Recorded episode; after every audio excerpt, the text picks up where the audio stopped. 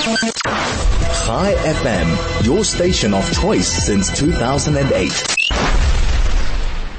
Are you guilty of running away from your pet's droppings? Are you guilty from running away from your pet's droppings? And what do you make of those characters who don't care about such activities?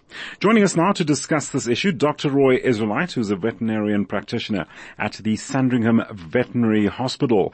Doctor, very good afternoon to you. Thank you for joining us. No problem. Hello, hello.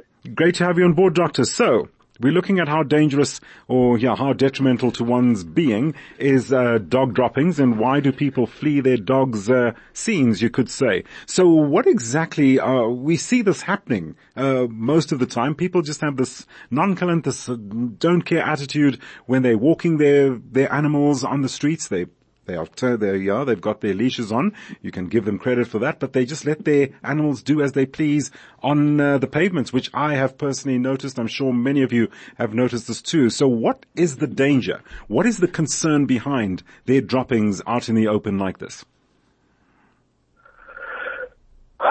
Well, uh, you know, a, a big problem with dog feces is, um, you know, especially if the dogs haven't been dewormed and they and they have worms. Um, a lot of those, especially kids walking bare feet or Right. lying on the grass and playing, you know, they we can get infected with with um, worm eggs, and uh, a few worm species can be really dangerous to humans. Um, um, some like some of the roundworms. Um, if we ingest their eggs, like kids, we're always rolling balls on the ground and picking them up and putting their fingers in their mouths or their friends' mouths. Right. And if those eggs hatch, um, sometimes those larvae can migrate through our system and, you know, affect, get into our lungs. They're known to cause blindness if the larvae goes into the to the eye. Sure. And I think it, they, if I remember correctly, if they can even go to the brain and, and, and cause problems. Right. Doctor, from your observations, um, what have you noticed, uh, uh, uh, are you seeing a real, shall we say, disregard? How bad is this disregard for, you know, allowing one's uh, pets to, you know, conduct themselves in such a way which leads to exactly what you've just outlined? How prevalent is it in the country right, in the country right now? I mean, uh, I mean, you do see a lot of people who do pick up feces, but a lot of people don't. In fact, I, I can't remember which country it is. I think it's in Spain. I read an article the other day Yes. where they're that concerned that they they're doing DNA testing on on on the dog field dog feces that left that people don't pick up, Yes. so that they can identify whose dog it is, that they can take them to court and and charge them and fine them. Okay. Uh, And- you know, also, besides that, you know, um, dog feces has protein and fats and that in them. It's, it's a big attraction for, for, for rats and mice. You know, rats and mice Yes. For you know, vermin. thrive on dog feces as, as, as, as a food. Right. But the problem, of course, now is you've just given a shining example as, you know, overseas. I think you mentioned Spain. Sorry, you broke up a bit there, where at least you know that they they're devising ways at least to track these animals in, in a certain way to sue the owners. But now that boils down to enforcement, uh, uh, of which uh, it, it's a different uh, ball game, you could say, a different situation here altogether. That's uh, that, that that's what we're facing right now, correct?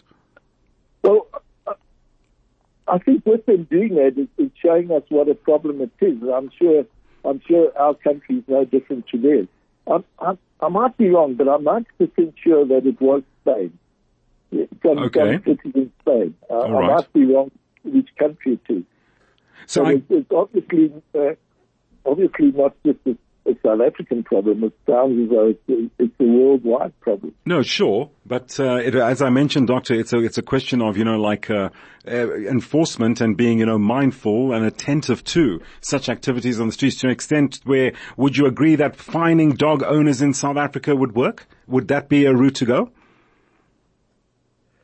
I suppose it would be, but I mean, you, you know, you think people would just do it. I mean, uh, you know, if you don't pick up your dog's stool and you walk into and you're walking on the pavement and you stand in in another dog, you know, some other owner who has Yes. picked up their stool or their dog stool, you'd be highly upset. Sure. You know, so I- I think it's something you think we would just do just routinely. Right, know? doctor. Doctor, we're going to have to leave it there. Thanks, thanks very much for at least uh, giving us some time to you know chat to chat to you about you know the dangers and you know what must, one must be mindful of regarding this kind of activity going on on our pavements, even in the parks for for that uh, as an example. Uh, you could say, well, could say yes, that's exactly what is going on. But yes, one's just got to be vigilant. I guess use that word again, vigilant and mindful as to exactly what you can transfer from your feet, from your shoes, as you mentioned, children playing. Uh, adults, you know, well, not only adults, people wearing shoes, walking into the house. You've just got to be highly mindful of exactly what you are getting up to regarding uh, dog droppings on the pavements and in the parks. Dr. Roy Israelite, veterinary practitioner at the Sandringham Veterinary Hospital. Thank you very much for taking the time to join us this afternoon just to, uh, yeah, give us some uh, background as to exactly what uh, medical dangers we can face regarding animal, negligent animal droppings on the pavements and in the parks.